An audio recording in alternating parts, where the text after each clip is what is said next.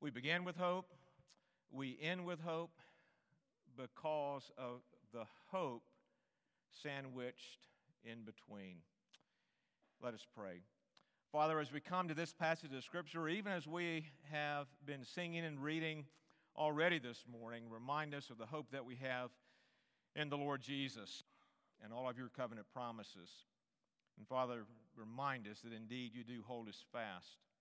Give us hope, show us hope, enable us to be strengthened in hope as we sit under the teaching of your word, as we sit under the means of grace, the Lord's table. And we ask and pray these things in Jesus' name. Amen. Please turn to Hebrews chapter 9, verses 15 through 28. It's our text this morning, and I'll read that for us. Therefore, he is the mediator of a new covenant, so that those who are called may receive the promised eternal inheritance, since a death has occurred that redeems them from the transgressions committed under the first covenant. For where a will is involved, the death of the one who made it must be established. For a will takes effect only at death, since it is not in force as long as the one who made it is alive. Therefore, not even the first covenant was inaugurated without blood. For when every commandment of the law had been declared by Moses to all the people, he took the blood of the calves and goats with water and scarlet, wool and hyssop, and sprinkled both the book itself and all the people, saying, This is the blood of the covenant that God commanded for you. And in the same way, he sprinkled with the blood both the tent and all the vessels used in worship. Indeed, under the law, almost everything is purified with blood, and without the shedding of blood, there is no forgiveness of sins. Thus, it was necessary for the copies of the heavenly things to be purified with these rites, but the heavenly things themselves with better sacrifices than these. For Christ has entered not into holy places made with hands, which are copies of the true things, but into heaven itself, now to appear in the presence of God on our behalf. Nor was it to offer himself repeatedly as the high priest enters the holy places every year with blood not his own, for then he would have to had had to suffer repeatedly since the foundation of the world. But as it is, he has appeared once for all at the end of the ages to put away sin by the sacrifice of himself. And just as it is appointed for man to die once, and after that comes judgment, so Christ, having been offered once to bear the sins of many, will appear a second time, not to deal with sin, but to save those who are eagerly waiting for him. This is the word of the Lord. You may be seated. Hope seems to be a bit in short supply in our world today. A war, inflation and recession, civil and political unrest, moral decay in our culture, opposition towards the church and towards Christians. And this is just a few examples of hope being in short supply. If one anchors one's hope in the things of this world, hope really is in short supply. The original recipients of this letter to the Hebrews faced a similar situation, hope seemingly being in short supply. After, after all, they were facing the threat of severe persecution if they remained faithful to Christ. They were being pressured to turn again and embrace Judaism. Where's the hope in that? Where is the hope in our day today? The author of Hebrews gives us three reasons for believers to hope, to always hope in any age under any set of circumstances at any time. He begins and ends this passage with hope because of the hope sandwiched in between. The hope of those called, the hope of a mediator, and the hope of those who eagerly wait. The author begins with the first reason to hope, the hope of those called. Just look to verse 15, that first part. The called, those who are called by God, hope because God saves them to inherit the eternal promises. I want us to look for just basically this first point is application. And here's the application God is sovereign over salvation from beginning to end and the means in the middle. When we look at this hopeless world, when we even struggle at times with the hopelessness that is deep down inside of us, turn to the scriptures and find hope. Turn to the scriptures that teach us about salvation. Those who are called are unconditionally elected by God. Ephesians 1 4 through 5. Even as He chose us in Him before the foundation of the world, that we should be holy and blameless before Him. In love, He predestined us for adoption to Himself as sons through Christ, according to the purpose of His will. The beginning of salvation God choosing whom he will save. Go to the scriptures and be encouraged with the means God employs to save. The outward call, Romans 10 15 and 17. And how are they to preach unless they are sent? As it is written, how beautiful are the feet of those who preach the good news. So faith comes from hearing and hearing through the word of Christ. The gospel is proclaimed. Effectual call or regeneration. Even when we were dead in our trespasses, God made us alive together with Christ. By grace you have been saved. God changes us and enables us to understand the free offer of the gospel in Jesus Christ. And with that new nature, He enables us to turn from sin to Christ, repentance. 2 Corinthians 7:10 For godly grief produces a repentance that leads to salvation without regret, whereas worldly grief, grief produces death. He also enables the one who turns from sin to turn to Christ in faith, to see Christ as the Savior. John 1 12 through 13. But to all who did receive him, who believed in his name, he gave the right to become children of God, who were born not of blood, nor of the will of the flesh, nor of the will of man, but of God. And those whom he calls, that call being effectual because by the work of the Holy Spirit, enabling that individual, giving them a new nature, turning from sin and repentance, turning to Christ in faith, thus being united to Christ in saving faith, God declares them justified. Not on their merit, but on the merits of Christ. Romans 3 23 through 24. For all have sinned and fall short of the glory of God, and are justified by his grace as a gift through the redemption that is in Christ Jesus. And not only does God deal with our legal status before him, but he deals with our family situation.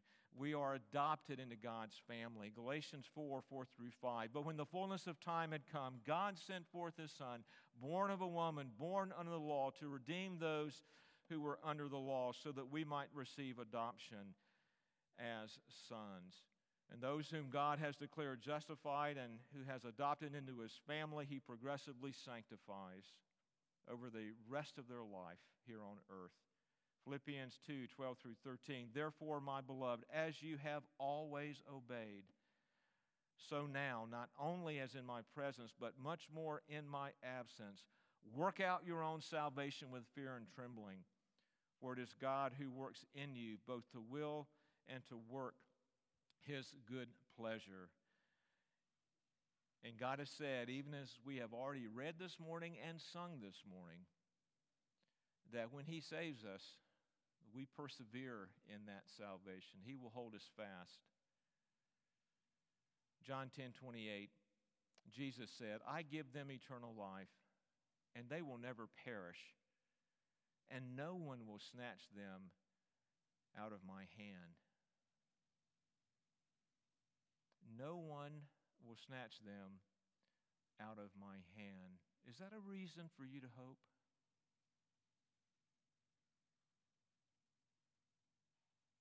And we are persevered so that the end of salvation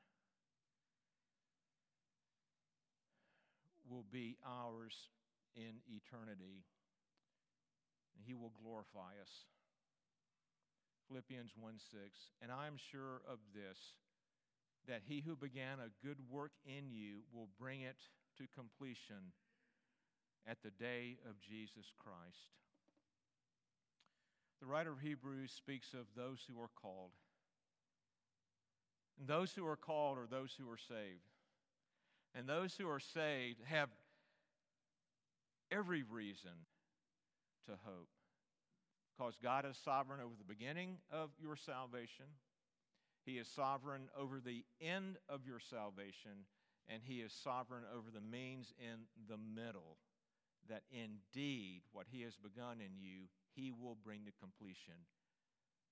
And you will be with the church triumphant in heaven. We can say, This is our hope. God has saved, God is saving, and God will save me. We begin with hope, we end with hope because of the hope sandwiched in between. And what is that hope sandwiched in between? It's the hope of a mediator. The author gives this second reason that those who are called hope because God saves his people through a mediator, through a death. Last week we considered verses 1 through 14 and the reformation Christ brought by means of his own blood, thus securing eternal redemption for the elect. And the author now says, Therefore, in verse 15. Therefore, he, Christ, is a mediator of a new covenant. We talked about the new covenant in chapter 8, verses 1 through 13, and there the author quotes Jeremiah 31, 31 through 34. In verses 16 through 17, the, the author appeals to a legal form, a last will and testament that is put into effect after the one who made the will, that is the testator, dies. And he does this to illustrate the nature of Christ's mediatorial work on our behalf. Christ is the mediator of a new covenant, he is that testator of the will, as the author wrote about, since his death has occurred that redeems. As a will is put into effect by the testator's death, so this new covenant in Christ is put into effect by a death, his death. But this principle about a covenant being put into effect by a death was true of the first covenant, the Mosaic covenant. The passage that we've read from Exodus 24 that is quoted in verses 19 through 20. And in verse 21, Exodus 40 is referenced as well, depict this ceremony to initiate the Mosaic covenant. It required death, the death of animals, and the collection of their blood, and that blood sprinkled. The blood of the covenant, as Moses said, sprinkled. And the text in Hebrews chapter 9 speaks of the blood of the covenant being sprinkled on the people, on the book of the covenant, on the tent, and on the vessels of worship. Even though in Exodus 24 as well as in Exodus 40, we don't read of the uh, scarlet wool and the hyssop in the book being sprinkled, but yet the author uses other ceremonies within ancient Israel and includes those rites as well. But his point is even under the first covenant, in order for that covenant to be initiated, a death had to take place. In fact, many deaths and much blood had to be spilled. And he gives the reason for this ceremony in Hebrews 9:22. Indeed, under the law almost everything is purified with blood, and without the shedding of blood there is no forgiveness of sins. The ceremony sprinkling the, the blood of the covenant in the first covenant was required because of sin. But we need to note that the ceremony did not involve a death, but many deaths, and much blood from those many deaths, sprinkled repeatedly. And so we read in Hebrews 9:23, thus it was necessary for the copies of the heavenly things to be purified with these rites, to be sprinkled with blood over and over again. Many deaths, much blood, repeatedly. But then note how Hebrews 9:23 continues. But the heavenly things themselves, referring to Christ's ministry as mediator, but the heavenly things themselves with a better sacri- with better sacrifices than these. And as you recall, Jesus' reformation that we talked about in verses 1 through 14 brought an end to the necessity of these many sacrifices being offered, this much, and the blood of those sacrifices, much blood being sprinkled repeatedly to atone for the people. The better sacrifice is not many deaths and much blood, but it's a death and his blood once for all to redeem God's people. Verse 24 For Christ entered heaven itself, now to appear in the presence of God on our behalf. And he entered, the author tells us in verse 25, not to offer himself repeatedly like the Levitical priest who entered year after year on the Day of Atonement, not with his own blood, but with the blood of an animal to sprinkle it upon the horns of the altar. Christ appeared, the text tells us in verse 26, once for all at the end of the ages to put away sin by the sacrifice of himself. The better sacrifice, a death, his blood, our mediator's ministry to redeem those called by God. I do want to make a note in verse 26 the end of the ages refers to the age that Christ inaugurated by his death. It refers to the age in which we're living today. We are living in the last times. We're living in that, that new covenant age. That's what is referred to here.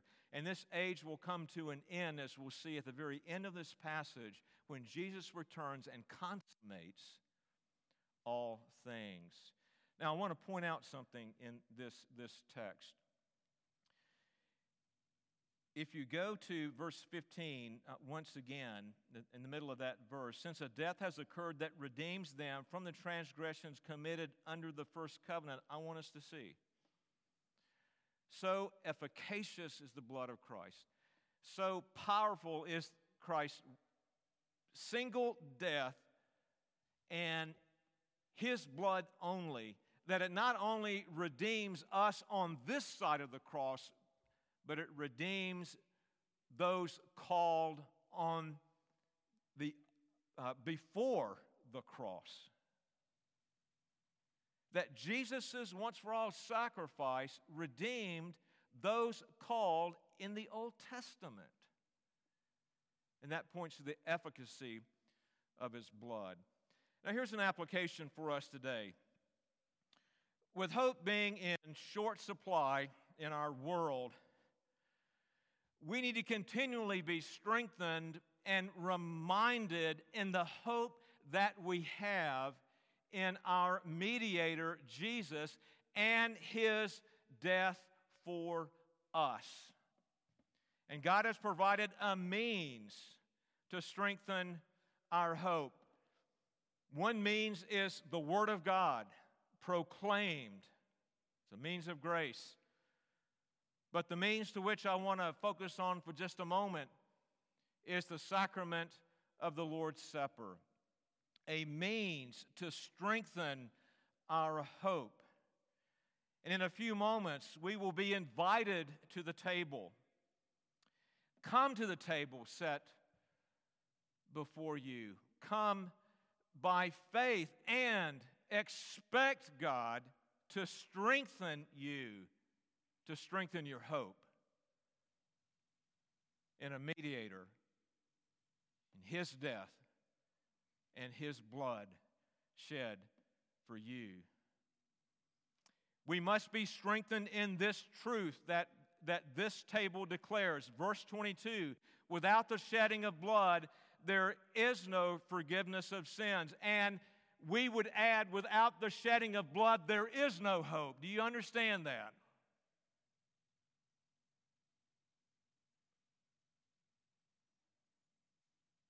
Be strengthened in the truth that our relationship with God is not mediated by a bloody rite, by a bloody ceremony.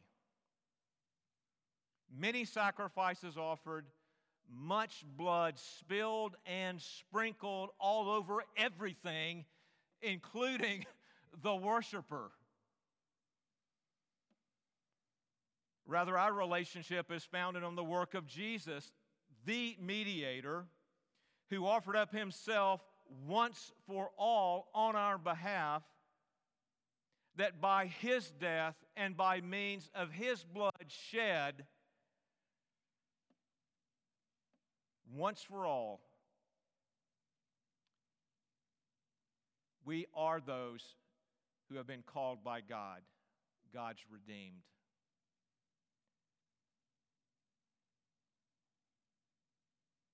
This table is a table of hope because it is a bloodless rite. It is a bloodless ceremony.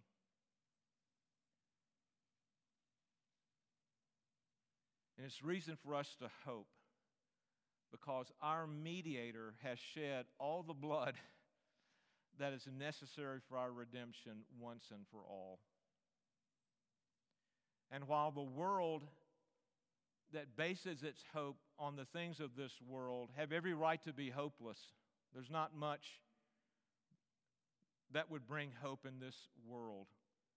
We have every reason to be hopeful because of this, this sacrament that declares our relationship with God is not founded on our having to over and over again slaughter animals and sprinkle their blood all over the place.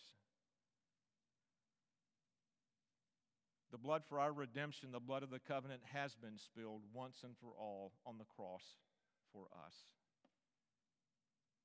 And I want, to, I want to encourage us to have hope as we come to this bloodless sacrament.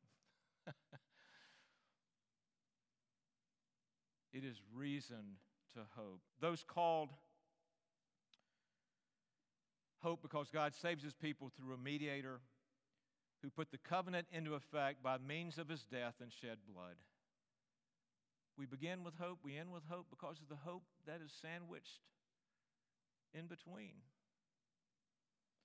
And the author ends with a, with a third reason to hope the hope of those who eagerly wait, those who are called hope because God saves his people through a mediator who will appear a second time to bring judgment and to complete salvation.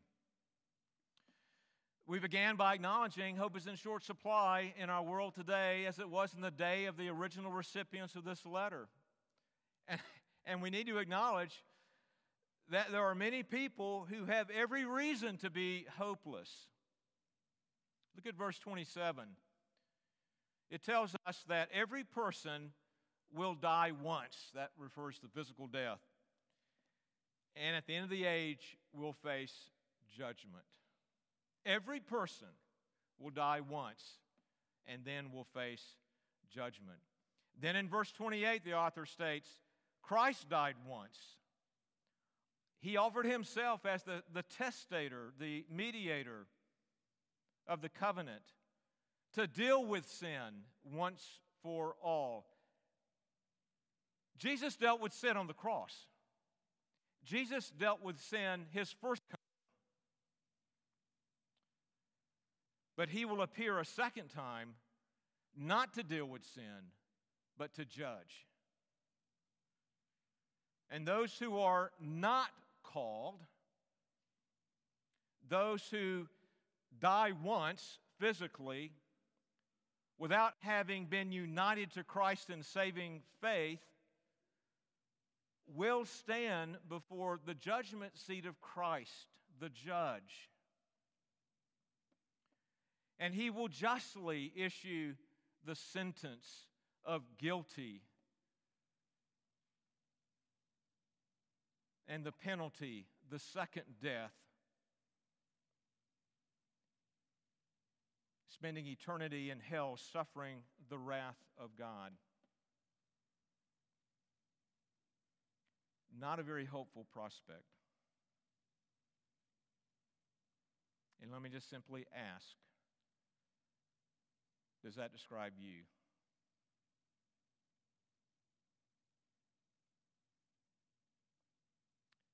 When you die once and then face judgment, will you be facing judgment as one who never trusted in Christ in this life?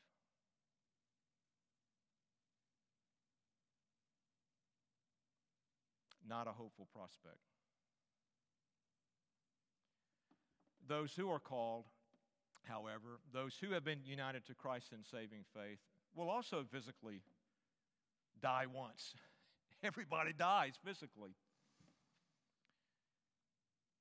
But because of that saving relationship with Christ, that work of God, God saving that individual by grace and through faith, they will stand before the judgment seat of Christ. And listen, th- this, is, this is how I think it's going to go down. I'll, I'll just speak when old Tim stands before the judgment seat of Christ. I'm going to stand before the judgment seat of Christ knowing full well I am guilty, knowing I deserve to be cast into hell. That's what I deserve. But that's not how I stand before the judgment seat of Christ. I may know that. I may say, God, you would have every right to do that to me. I deserve hell. But because of the hope that is sandwiched between, I stand as the redeemed of the Lord, I stand in a saving relationship with Christ. I stand under His blood. I stand clothed in His righteousness. I stand being pardoned from sin. I stand. You will stand if, this, if you're a believer today. With your head held high, knowing full well you deserve hell. but looking to Jesus, who is your Savior.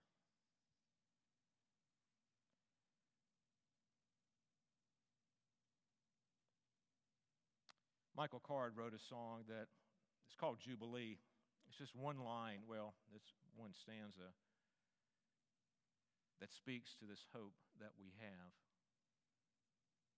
And the song goes like this To be so completely guilty and given over to despair, to look into your judge's face and see your Savior there. That's the hope that the author of Hebrews is talking about, that he's ending with in this passage. For those who are called, for those who are saved, for those who have experienced the grace of God in his sovereign work of salvation, as, as, as we began with under point one, hope is not in short supply. As we wait Christ's return, God has given us means like this supper, like the ministry of the word, to strengthen those who eagerly wait for Christ appearing. As we wait, if you feel as though you have no prospect of hope, maybe you're here today and you just haven't you either maybe you've not heard the gospel, you don't understand the gospel, you, you know that there's something wrong, you feel guilty, you don't have a saving relationship with Christ, however you want to describe that, you, you know you're outside of Christ. Jesus offers hope to you today. Today is the day of salvation, not verse 27. Man is destined to die once then the record's set. Today is the day, while you're still on this earth alive, consider the hope that is the gospel of the Lord Jesus Christ. He offers salvation to you and to all who genuinely repent and believe on Jesus. Turn to Him in faith and find reason to hope in this hopeless world for the rest of us who are saved, who are going to be those who one day will look into our judge's face and see our Savior there. Eagerly wait by availing yourselves of the means of grace to strengthen that hope. We need it. There is much to cause despair in our lives today. But this table declares that the blood for our salvation has already been spilled. And we come and rest in His blood. We are saved by a mediator who died and bled once for all for our redemption. Cling to that. We are saved by God who has graciously called us in Him. And we are saved to inherit all the promises of the covenant and be glorified in heaven. Today, I want us to be encouraged that we begin with hope, we end with hope because of the hope of the Lord Jesus Christ, our mediator, sandwiched in between. Let us pray. God our Father, we, we thank you for this hope that we have in Christ. And we pray, O oh Lord, for anyone here today that, that may be experiencing hopelessness. They have no hope. Father, would you flood their soul with, with your redeeming grace? Cause them to see their sin and need for a Savior. Cause them to see Jesus as the Savior. Enable them to repent and believe. And for the rest of us, Lord, who know you, who love you, even though we struggle so desperately, Strengthen us. Strengthen our faith. Strengthen our hope. Not in the things of this world, but our hope in the Lord Jesus Christ. We pray and ask all of this in His name. Amen. Please join me in standing as we sing of hope by singing Rock of Ages Cleft for Me.